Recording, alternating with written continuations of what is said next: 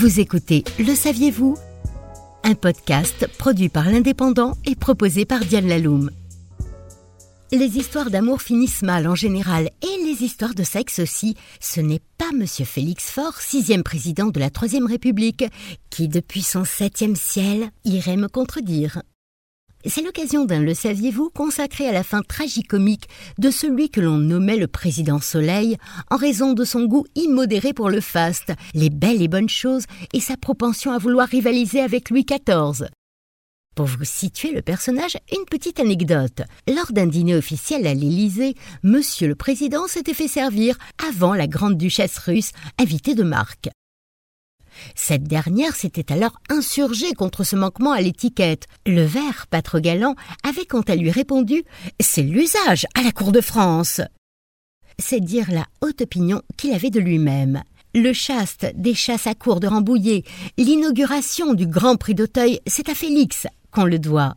Moustache frétillante, costume sur mesure, il a même fait dessiner un projet de costume présidentiel chamarré et galonné, accueilli par le Conseil des ministres dans un silence horrifié L'homme porte beau, et il le sait. Il a beau être marié et père de famille, on lui prête à raison de nombreuses conquêtes dans les théâtres subventionnés qu'il fréquente assidûment et pour cause. La dernière tocate présidentielle se prénomme Marguerite Stanel, une jeune et galante délurée d'à peine 30 ans, mariée à un peintre qui recevra, en compensation de son aveuglement, des commandes officielles grassement rémunérées. Certaines de ses œuvres sont encore visibles sur les murs du Palais de la République. Nous sommes le 16 février 1899. Le président d'humeur érotique absorbe un comprimé à base de phosphore de zinc, l'ancêtre du Viagra, pour booster un peu sa virilité qu'il souhaite sauvage et débridée. Il attend sa belle dans le cabinet bleu pour une audience très particulière. L'huissier sonne, manque de chance, c'est le cardinal Richard, archevêque de Paris, qui entre dans le bureau élyséen, un contretemps qui l'expédie à la hâte, passablement irrité. Autre visite, cette fois, à n'en point douter, c'est elle, et une petite pilule de Cupidon vient glisser dans le gosier présidentiel. Arrive alors le prince Albert Ier de Monaco qui vient s'entretenir de l'épineuse affaire Dreyfus.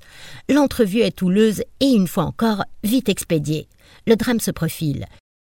Survolté par cet entretien orageux et par une double prise médicamenteuse, Félix Faure succombe dans les bras de sa belle, pantalon au niveau des genoux, dans une position compromettante.